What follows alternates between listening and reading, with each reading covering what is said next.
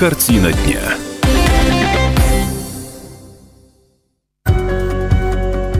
семнадцать часов три минуты, точное пермское время. Это вечерняя программа «Картина дня» на радио «Комсомольская правда» в Перми. Ближайшие сорок минут с вами в прямом эфире будут работать Татьяна Хэйворт. А Ярослав Богдановский. Всем добрый вечер. Еще раз здравствуйте. Итак, о чем поговорим мы сегодня. Силовики задержали подозреваемого в покушении на депутатов законодательного собрания. И север покорился им. Пермские блогеры вернулись из экспедиции по северным территориям Пермского Автоэкспедиция. края. Автоэкспедиция. О том, как это было, узнаем мы от э, участников э, этого уникального автопробега. И э, гражданин мира отправится на решетку на пятнадцать лет. Суд э, вынес приговор э, березовскому стрелку. Завершилось рассмотрение э, резонансного э, дела. Э, не так все, все не так очевидно э, для здравомыслящего, по крайней мере, человека. Но об этом, обо всем мы с вами узнаем сразу после того, как Татьяна нам расскажет о погоде. Пермская погода. А температура в Перми сейчас минус шесть градусов, но ощущается, как традиционно предупреждает нас Яндекс.Погода, ощущается как минус тринадцать, пасмурно, ветер юго-западный, умеренный шесть метров в секунду. А вечером и ночью нас ожидает небольшое похолодание, минус восемь, минус десять градусов. Вот я не знаю, как вы, наши дорогие слушатели, мне казалось, что сегодня гораздо холоднее. Не глядя в Яндекс.Погоду, мне казалось, что на улице где-то у нас минус пятнадцать, может быть, даже минус двадцать градусов. Ярослав, ты как ощущал сегодня пермскую погоду? Ну, сегодня мягко, но влажно, я бы вот так сказал. Влажность, она, наверное, создает атмосферу все-таки э, такого пронизывающего, э, все-таки э, речного города, я бы даже так сказал. Э, мы, конечно, не Питер. Конечно, у нас... Но иногда по погоде бываем похожи. Нет северных морей поблизости там, да? Но завтра будет теплее, завтра будет уже минус шесть градусов. Снежная будет вся эта неделя, снежная и влажная. А еще синоптики обещают нам, что на этой неделе в столицу Прикамья придет первая оттепель весенняя. Ну, мы же не забываем о том, что эта неделя у нас условно зимне-весенняя, да? То Нет, есть... и мы с нетерпением ждем, когда же у нас оттепелей будет больше и чаще. Подождем, осталось ждать совсем немного, и тем временем перейдем непосредственно к новостям, которые мы озвучили чуть ранее. Мозаика событий. Итак, сотрудники правоохранительных органов установили личность подозреваемого в покушении на депутата Заксобрания Пермского края от ка пэ эр эф Илью Кузьмина. Напомню, что сегодня стало известно, вернее, вчера поздно вечером стало известно о том, что на депутата Законодательного собрания от Коммунистической партии Российской Федерации Илью Кузьмина было совершено покушение. Он сам об этом рассказал. Рассказал в соцсетях, что на него совершено покушение, что его пытались убить, застрелить. Давайте послушаем, что же парламентарий рассказал в социальных сетях. У нас, похоже, девяностые возвращаются. Чудом остался жив. Было покушение на убийство, два выстрела с обрезом. Второй выстрел, если бы я не споткнулся, это было бы мне как раз затылок. Видите, получается, что произошло. Будем разбираться. Сейчас полиция уже ведет следствие. Ну, повторюсь, прошла информация по, на информационных лентах уже, что силовики задержали подозреваемых, ведется их допрос. Татьяна, у нас же есть справка, да, по поводу парламентария? Да, Илья Кузьмин, он является депутатом Законодательного собрания Пермского края с восемнадцатого сентября две тысячи шестнадцатого года. Был избран от Коммунистической партии эр эф. Он закончил гуманитарный факультет Пермского политехнического университета по специальности «Государственное и муниципальное управление». С две тысячи девятого года руководит девелоперской компанией эй би си, наверное, так правильно нужно, да, прочитать. В Соликамске воспитывает двух дочерей и в Заксобрании является членом комитета по социальной политике, комиссии по вопросам противодействия коррупции, Временной рабочей группы по вопросам формирования молодежного парламента и молодежного кадрового резерва Пермского края. Вот такой занятый депутат, судя по справке. Добавлю, что проверяется силовиками версия, что мотив нападения на парламентария – это личные неприязненные отношения. Повторюсь, сейчас допрашивают силовики подозреваемого в совершении этого э, преступления. Прямо сейчас движемся дальше. Мозаика событий. Родители мальчика, пострадавшего в драке с подростками у торгово-развлекательного комплекса «Семья», намерены обратиться в суд. И им, насколько я понял, Татьяна, да, могут помочь и юристы. Юристы ТРК «Семья».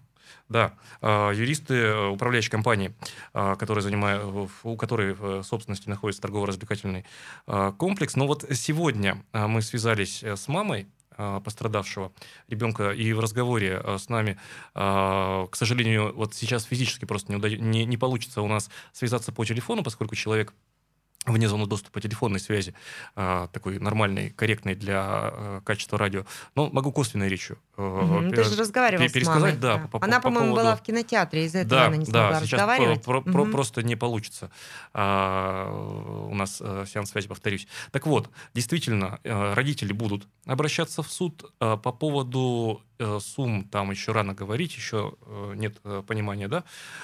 И ну, для ребенка, разумеется, вот все произошедшее, ну, мягко скажем, стало э, не самым лучшим испытанием для, ну, психологически просто, в психологическом отношении, то есть э, ребенок по поводу случившегося, конечно же, переживает. Это я к чему говорю?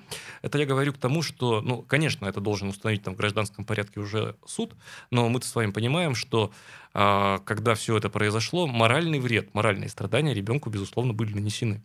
И вред здоровью тоже. Кстати, да, напомню, говоря. этот инцидент произошел в Свердловском районе Перми в начале февраля, как раз у торгового центра «Семья».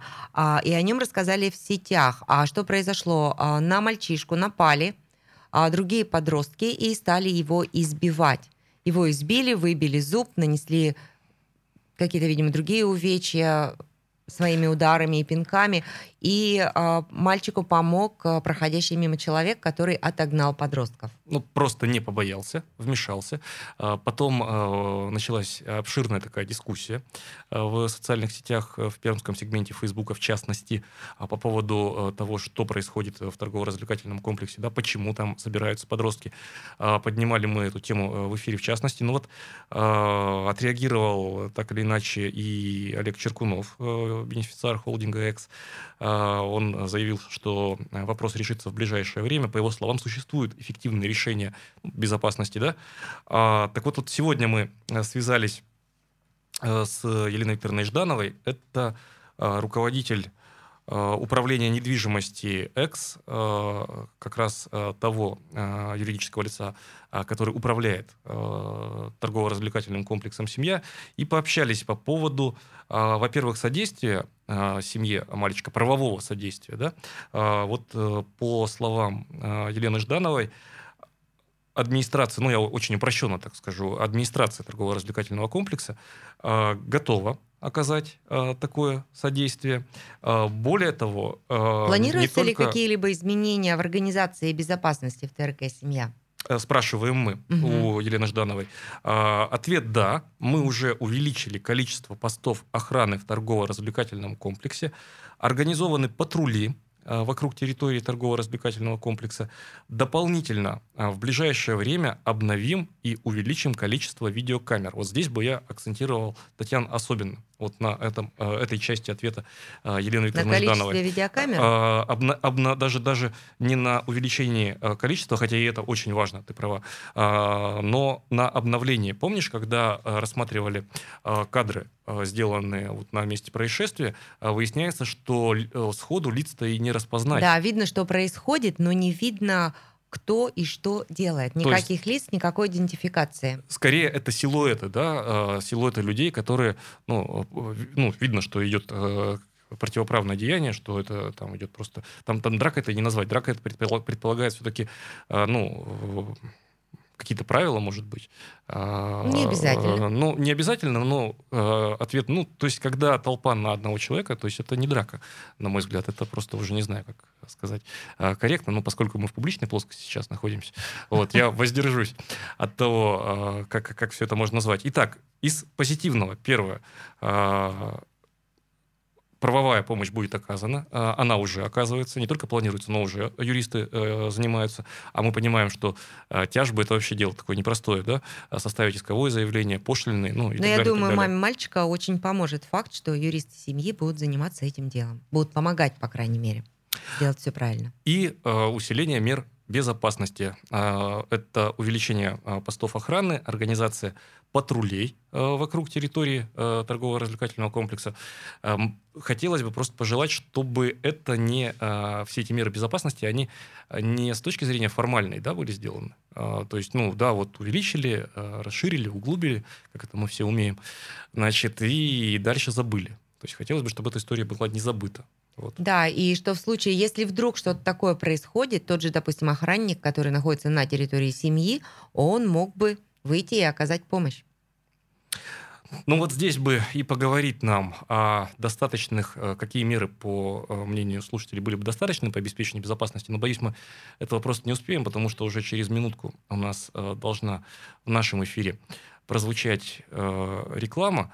И э, я думаю, что тему организации э, безопасности в общественных пространствах, э, таких как торгово-развлекательные комплексы, места массового скопления людей, э, мы отдельно поднимем в одном освещении. Да, и давайте поговорим, эфиров. Делитесь с нами. У нас наш Вайбер восемь триста сорок два два ноль семь пять девять шесть шесть. Делитесь своими идеями. Делитесь своими идеями, своими, может быть, историями, но прямо сейчас мы прервемся на короткую рекламу. Пожалуйста, не переключайтесь. Оставайтесь с нами. Встретимся уже в эфире после рекламы. Картина дня.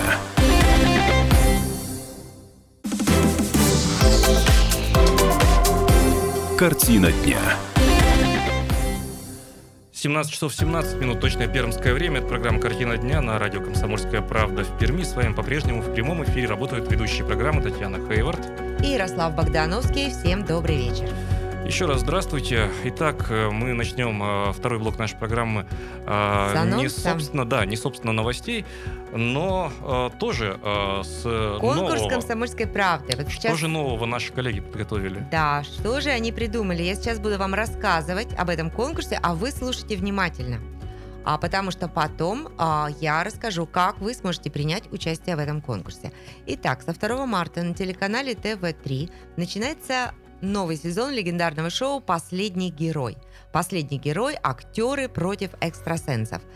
Две команды по восемь человек в каждой отправятся на филиппинский остров Палаван. И здесь, в первозданных джунглях, участники проведут до тридцати девяти дней, в течение которых они будут проверять себя на прочность, сражаться со стихией, голодом, опасными животными. Но главное испытание – они будут пытаться сохранить свои лучшие человеческие качества и не... не превратиться в дикарей. Поэтому слоган новой программы «Остаться людьми». Итак, «Последний герой. Актеры против экстрасенса» со второго марта на тэ вэ три. А вот сейчас вам вопрос. Когда стартует шоу «Последний герой. Актеры против экстрасенсов»? И звонить нам не нужно. Нужно идти в нашу группу «Комсомольской правды» в социальной сети ВКонтакте и писать ответ там. Далее, рандомным путем ежедневно в семнадцать тридцать мы будем определять победителя из тех, кто правильно ответит на вопросы. И второго марта в тэ эр ка «Семья» подарим им корзинку с фруктами. Так что еще раз, нам не нужно звонить, хотя мы всегда безумно рады вашим звонкам. И я даже напомню, наш телефон два ноль семь пять девять шесть шесть, но по поводу шоу ну, про героев нам звонить не нужно. То есть «Последний герой», «Актеры против экстрасенса», тэ вэ три. Сейчас же идите в социальную сеть ВКонтакте, ищите группу «Комсомольской правды» и отвечайте на вопросы там. Мы так или иначе продолжим сейчас тему безопасности, а, точнее сказать, тему правопорядка. Да? Вот такое а, необычное, печальное, а, могло бы оказаться еще более трагичным. А, дело завершено. Суд огласил а, приговор. Впрочем, обо всем по порядку. Мозаика событий. Жителю Прикамья, который расстрелял полицейских, суд назначил наказание в виде пятнадцати лет лишения свободы. Напомню вот эту историю, резонансный случай. Все случилось десятого мая. две тысячи восемнадцатого года экипаж дорожно-патрульной службы нес дежурство и патрулировал автодорогу Березовка-Тулумбасы. И на пятом километре этой автодороги внимание дорожных стражей порядка привлек внедорожник Honda си ар ви. Они остановили автомобиль, попросили водителя предъявить документы. Оказалось впоследствии, что водитель, который э, за рулем человек находится, да, сорок шесть лет, ему Виталий Борисов. Ранее он был лишен э, права управления транспортным средством. Э, он э, выехал на, э, полосу сред... на полосу встречного движения, и ему по суду было запрещено э, садиться за руль. На четыре месяца он был лишен. Это было решение э, суда Российской Федерации, вступившее в законную силу. И так картина маслом, да, что называется, человек едет э, без прав, не имея на то законных оснований, его останавливает э, двое э, дорожных полицейских, дальше документы, документы. Выявля... выясняется, что гражданин у нас, мягко скажем, нарушает. Татьяна, что дальше было? Как развивались события? Его... Он отказался, он отказался предъявить документы. Тогда инспектор ПДС сказал ему оставаться на месте, ну и стали, естественно, составлять протокол об административном нарушении, правонарушении. Но водитель не стал дожидаться, пока сотрудник ГИБДД составит протокол и заберут его машину. Как только дорожные сели в служебное авто, Виталий, а это Виталий Борисов, напомню, как раз так зовут нарушителя, он сел в свое авто, ударил по газам и все. Поспешил и, и, добраться и, и, и был, до и, и был своего таков, да, то есть... дома. Да. Наряд ГИБДД, естественно, пустился в погоню. И когда инспекторы подъехали к дому нарушителя, он выбежал из дома с винтовкой в руках. Ну и начал стрелять. Ружье, оно всегда выстреливает. Первая пуля угодила прямо в артерию на шее стражи порядка. Полицейские, которые приехали на помощь раненым коллегам, скрутили Виталия. И вот мы видели видео, это было как настоящий боевик. И доставили в отдел, но даже там он продолжал качать права. А сам Виталий Борисов по-прежнему утверждает, что с документами на машину, машину у него все в порядке. Правда, единственное, в чем он признался, что страховки у него не было. И вот что он говорил на суде. Давайте послушаем. Очень охотно он общался уже после оглашения приговора с журналистами. От себя там замечу, да, что вот он все обвинял, что система против него, что все против него, вся теория всемирного заговора. В общем, такая яркая, в кавычках, личность, да, если бы он, ну, его бы энергию, да, куда-то вот бы... Мирное русло. Мирное бы русло. Но давайте вернемся мы к истории с машиной. Итак, человек, который изначально был задержан без документов, без права управления, говорит после суда, что... Страховка является преступным документом. Если вы поднимете статистику, то вы увидите, что когда людей заставили силой страховаться, лишили их права на выбор, который дан в Конституции, то в разы увеличилась аварийность, потому что человек, зная, что грешки будут Виталий, покрыты... Виталий, извините, пожалуйста, ну да. Вас ведь не за это судили. А? Вас ведь не за это судили. Судили. Я согласен, я просто рассказываю позицию, то что я осознанно не страхуюсь и не считаю, и я объясняю это всегда сотрудникам. Я... Ничего не нарушая, я только я готов идти на жертвы ради того, чтобы э, остались живы люди, вот так скажем.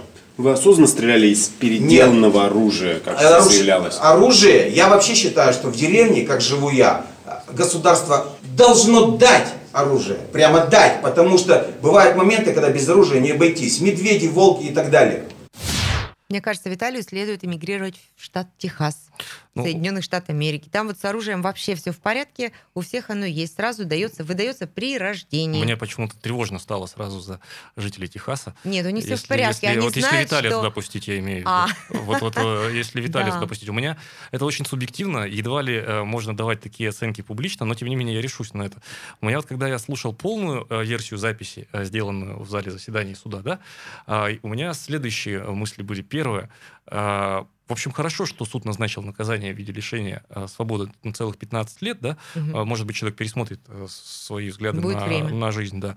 А с другой стороны, конечно, никто не вправе там, оценивать правосудность решения суда Российской Федерации, но и вот все-таки в тюрьме ли место вот этому Виталию? В тюрьме, потому что психиатрическая экспертиза была проведена и признала Виталия нормальным. Ну вот э, смотри, Татьяна, Виталий при этом утверждает, что он не является по факту гражданином России. По его словам, его в россияне, то бишь в граждане нашей страны, без его согласия записали после рождения его родители, а он гражданин мира. Вот. И этот гражданин мира переехал э, в село Мачино шесть лет назад. До этого он жил в Перми в собственной квартире. В сорок два года он решает резко поменять все, продает жилье в городе, перебирается в глубинку. И во всем произошедшем он винит э, некую систему. В общем, вины не признает и путано, но при этом он э, утверждает, и, по-моему, он это, в это искренне верит, что в полицейских он не стрелял. Вот давайте послушаем. Все против народа. Это оружие я, я купил э, в инструменте оружия за очень большую цену. Сейчас она стоит восемьдесят пять тысяч, такая винтовка. За нее тогда я отдал шестьдесят пять тысяч. Я не знал, переделана или нет. Я понимаю так, переделывают ее специально, потому что за такие деньги ее не купят. Так как она идет с завода. Это только я понимаю сейчас, когда совсем познакомился. Вы стреляли в людей? Я стрелял не в людей. Человек, который называет себя ДПСником, на тот момент для меня являлся бандитом. Поэтому, когда я вышел, как-то взять ситуацию под контроль, когда мне стали угрожать оружием, я вышел с винтовкой, начал, чтобы разговаривать. Мне не дали даже осознанно принять решение какое-то, потому что, когда он стал доставать пистолет из кобуры, мой инстинкт природный просто выстрелил в его сторону. Вот все, что произошло. В Цветова я не стрелял и во второго сотрудника. Вот так. Природный инстинкт выстрелил в сторону а, сотрудника ДПС, который при этом не был человеком, потому что он был сотрудником ДПС. Вот такая история. В результате судья назначил Борисову пятнадцать лет пребывания в колонии строгого режима. Также он будет, должен будет выплатить пострадавшим полицейским компенсации Алексею Петрову восемьсот тысяч и сорок тысяч за лечение, Антону Цветову триста тысяч рублей. Мне вот интересно, как они с него взимать будут эти деньги. Ну, хотя, может быть, когда он будет находиться в колонии строгого режима, у него немного поменяются какие-то такие основы. Картина мира поменяется. Картина мира, да. Но вот сейчас человеку сорок два года. сорок два плюс пятнадцать. Это что у нас получается? Как пауза. Я, я, я, я, я, я, я клоню к тому, что во, во сколько лет он выйдет за пределы... Ну, уже пенсионный возраст, то есть, так сказать. пятьдесят два года, пятьдесят семь лет. Вот, возможно, он вернется к нам, в социум я имею в виду, и, возможно, он уже не будет утверждать, что он не гражданин мира, да? Что он гражданин мира, а не гражданин, который должен нести. А может быть, мы услышим все... что-нибудь от него из колонии строгого режима. Ну, в общем, на этом мы правоохранительный, скажем так, блок нашей программы завершаем. Завершаем его просто тем, что желаем всем безопасности и просто берегите себя. Прямо сейчас реклама, не переключайтесь с нами, на, оставайтесь на девяносто шесть и шесть эф эм. Картина дня. семнадцать часов тридцать две минуты, точное пермское время. Это программа «Картина дня» на радио «Комсомольская правда» в Перми. По-прежнему с вами в прямом эфире работают Татьяна Хэйворт, Ярослав Богдановский. Всем еще раз здравствуйте. И в завершительной, в завершающей части нашей программы поговорим мы, эх, так хочется сказать, о суперпутешествии, схватке людей и стихии. Так, мо- так можно и назвать авто- автоэкспедицию «Комсомольской, Комсомольской правды», правды «Дорогами Перми Великой», потому что мы отправились в субботу утром. Рано-рано утром, в восемь утра, мы отправились на север Прикамья. Наша цель была доехать до Красновишерска и взойти на Полюд и Ветлан. И сейчас расскажем, как это у нас случилось. То есть весь город еще спал, да? Весь город еще спал, потому что суббота, завершение рабочей недели. Это время, когда нужно отсыпаться за всю рабочую неделю. Но... Но блогеры, блогеры и журналисты не спят. Не да, спят. Блогеры не спят, журналисты не спят тем более. И так как были приглашены э, блогеры, но организаторы, они правильно подошли к организации этого мероприятия. То есть все началось с приятного. Все началось с завтрака. Мы сразу встретились. Где же, где же изволили завтракать наши... Завтракать мы изволили в Чикине. Так, но Чикин — это же... быстрое питание, это жареный цыпленок, это гамбургеры. Ну вот у меня образ первой волны такой. Да, я скажу, да, это кафе быстрого питания, потому что все было приготовлено для нас очень быстро. Но для наших туристов, для завтрака выбрано, было выбрано все исключительно правильно. А у нас была тортилья, это абсолютно сбалансированное блюдо из натуральной пшеничной лепешки, куриного филе, овощей с каким-то соусом. Так что, мне кажется, вполне здоровое питание. И самое главное, у всех уже тут же поднялось настроение. Естественно, все это залили литрами кофе, так как не забываем, ну, что заряд встали. Бодрости, да, нужен? Да, встали-то все рано, в субботу, когда весь город спал. Но на улице, кстати, было прекрасно, потому что не было ни машин, ни людей. Весь город был наш, и мы его покидали. Единственный минус в Перми тогда было тепло, когда мы уезжали. Минус, потому что потом надо было привыкать к да, температурам севера. Да, а мы ехали севера. на север, и когда мы стали только первый раз выходить на наших стоянках, остановках, попить, купить еще кофе, мы уже ощутили, что мы не дыхание в Перми, дыхание, потому что, дыхание да, до севера было уже, холодно. Уже, уже ощутили. Но и... вот по поводу, Татьяна, извини, пожалуйста, перебиваю, а, по поводу ехали, да? Угу. А, а ехали, вот мы говорим, автоэкспедиция, автопробег, можно так сказать, да? А, ехали вы на своих машинах, то есть что подразумевается? Это ведь специальная подготовка, а в, состо... в хорошем ли состоянии авто? Машины, М- да, машины были в отличном состоянии, машины нам были предоставлены нашими партнерами, а мы ехали на четырех машинах, две из которых предоставил а, дилерский центр Nissan Lucky Motors, так что машины были совершенно готовы к большому переезду. А, но вот этот большой перегон Пермь-Красновишерск, в принципе, дался участникам легко. Все сидели, болтали, обсуждали будущее восхождение, потому что многие не знали вообще, как мы будем забираться на Полюд. Пойдем ли мы ногами, либо мы поедем на снегоходах. Но, как оказалось, ни то, ни другое. Мы как бы поехали в санях, которые были прикреплены э, к снегоходам, и ехали очень долго. И это было, это было красиво, это было немного страшно. Сначала начиналось как парк развлечений, вот, а потом уже становилось немного страшно. А потом, как выяснилось, некоторые из блогеров и журналистов, они даже ни разу не были ни на Полюде, ни на Ветлане и не принимали участие в таких вот зимних походах. Один из таких блогеров у нас как раз была Ирина Малихова. На прямой связи со студией да, сейчас, Да, я вижу, Ирина. Что она как раз нам позвонила в эфир, и Ярослав ей ответил. Ирина, привет. Как настроение после выходных? Всем привет, прекрасное настроение. Только что проснулась. О, как.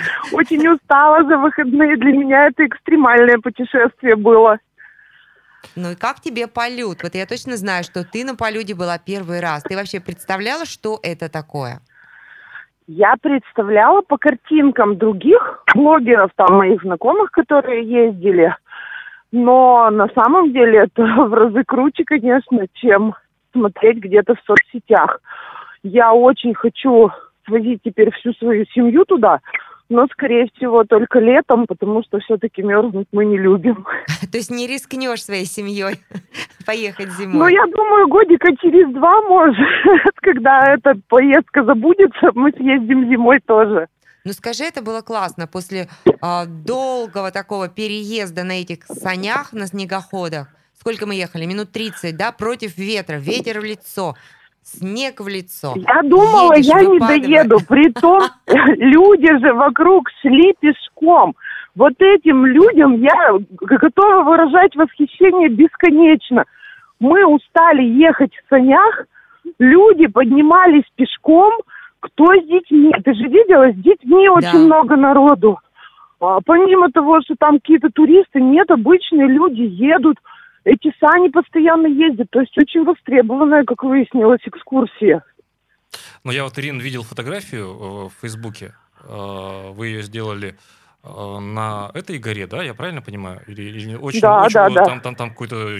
Если э, все было прекрасно и там красиво все прекрасно, в снегу. Там все прекрасно, красиво, Ирина в восторге. И там просто такое, ну, умопомрачительное для меня, по крайней мере, количество э, отметок нравится. Вот. Вы, вы себя как чувствовали или кем чувствовали, когда вы покорили эту, эту вершину? Ну, для меня, для меня лично, для человека тепличного, для человека, который а, не привык к холоду, к каким-то вот таким поездкам, даже комфортным, это было практически восхождение на Эверест. Ну, местного масштаба, конечно, но все же. И все мои друзья... они оценили этот мой поступок, потому что они меня знают, и что я лишний раз зимой на улицу не выйду, конечно. Мы знали, а что вот ты собралась. Так ответишь, и мы приготовили для тебя маленький музыкальный отрывок. Ярослав? Ох, какая же ты близкая и ласковая, альпинистка моя, скала-ла-ла-ла-ласковая. Мы теперь с тобой одной веревкой связаны.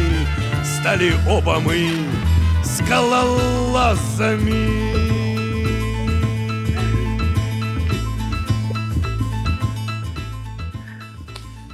Ну вот как-то так. Прекрасная музыка полностью отражает связь нашей команды, особенно нашей машины, в которой мы командой ехали все вместе туда и обратно. Соглашусь, потому что я тоже была в этой самой машине. Ирина, я помню, что ты еще с восторгом говорила об Усолье. Как только мы закончили нашу экскурсию в Усолье, сели в машину, ты вот была такая задумчивая и много говорила об Усолье. Я... Угу. Я еще, когда въезжала в Усолье, поняла, что мне уже нравится. То есть там тихо, спокойно, очень красиво. А, храмы эти издалека видно. Но когда подошел экскурсовод, у меня, если честно, на час пропал дар речи. Я могла только кивать и восхищаться. Человек, который рассказывал не просто историю, как «посмотрите сюда, это храмовый комплекс», он настолько интересные факты приводил, что мне хочется не только поехать туда еще не один раз, и я узнала, что вот мои френды, они там э, венчались, то есть это такое популярное место, как выяснилось, среди пермяков тоже. Я э, хочу изучить вообще историю того времени э, еще больше, чем рассказал нам экскурсовод. К сожалению, экскурсия всего час была, я не успела в полной мере насладиться. Ирин, спасибо большое э, за то, что прямо сейчас были с нами. Напомню, спасибо еще раз. Э, напомню, Ирина Малихова, э, блогер, только что э, на прямой связи была с э, нашей студией радио «Комсомольской правды» в Перми. Ирина рассказывала о своих э, личных человеческих впечатлениях от покорения северных вершин. Да? Полюда. Ветлан мы не покоряли, мы просто подъехали к подножью, и также вот она с таким восторгом рассказывала об Усолье, музеях Усолья. Это, говорит, по-настоящему ее потрясло, и она собирается ехать туда-обратно. И, как оказалось, данный музей является объектом социального инвестирования предприятий Лукой, «Лукойл Пермь». Нам тоже об этом сообщили во время нашей остановки в Усолье.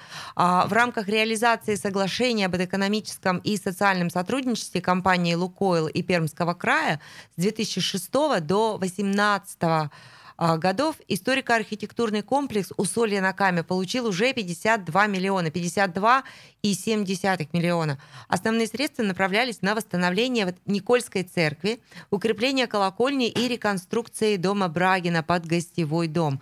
А дом Брагина уже, кстати, принимает гостей, так что если вы вдруг туда соберетесь в Усолье, то можете заехать и в дом Брагина и посмотреть, что там они сделали. Вот Ярослав. Очень много у нас есть еще э, чего рассказать э, по поводу путешествия, да? Э, То есть на ты север. Мне намекаешь, что я, плавно я намекаю... уже должна остановиться. Да, если э, это возможно. Но у нас еще теоретически двадцать секунд есть, но уже на прощание их оставим. Давайте тогда прощаться, и мы обязательно про- продолжим, продолжим эту завтра тему. Да, поговорим. Мы, мы продолжим завтра об этом говорить. Поговорим. Выйдем мы... на связь с другими блогерами, узнаем их впечатления. Мы от северную поездки. тему, тему автопробега обязательно э, не оставим, потому что эта тема останется в сердцах не только участников авто- автоэкспедиции, но и, конечно же, всех читателей «Комсомольской правды» в Перми. Мы же с вами прощаемся. До завтра. Всего доброго.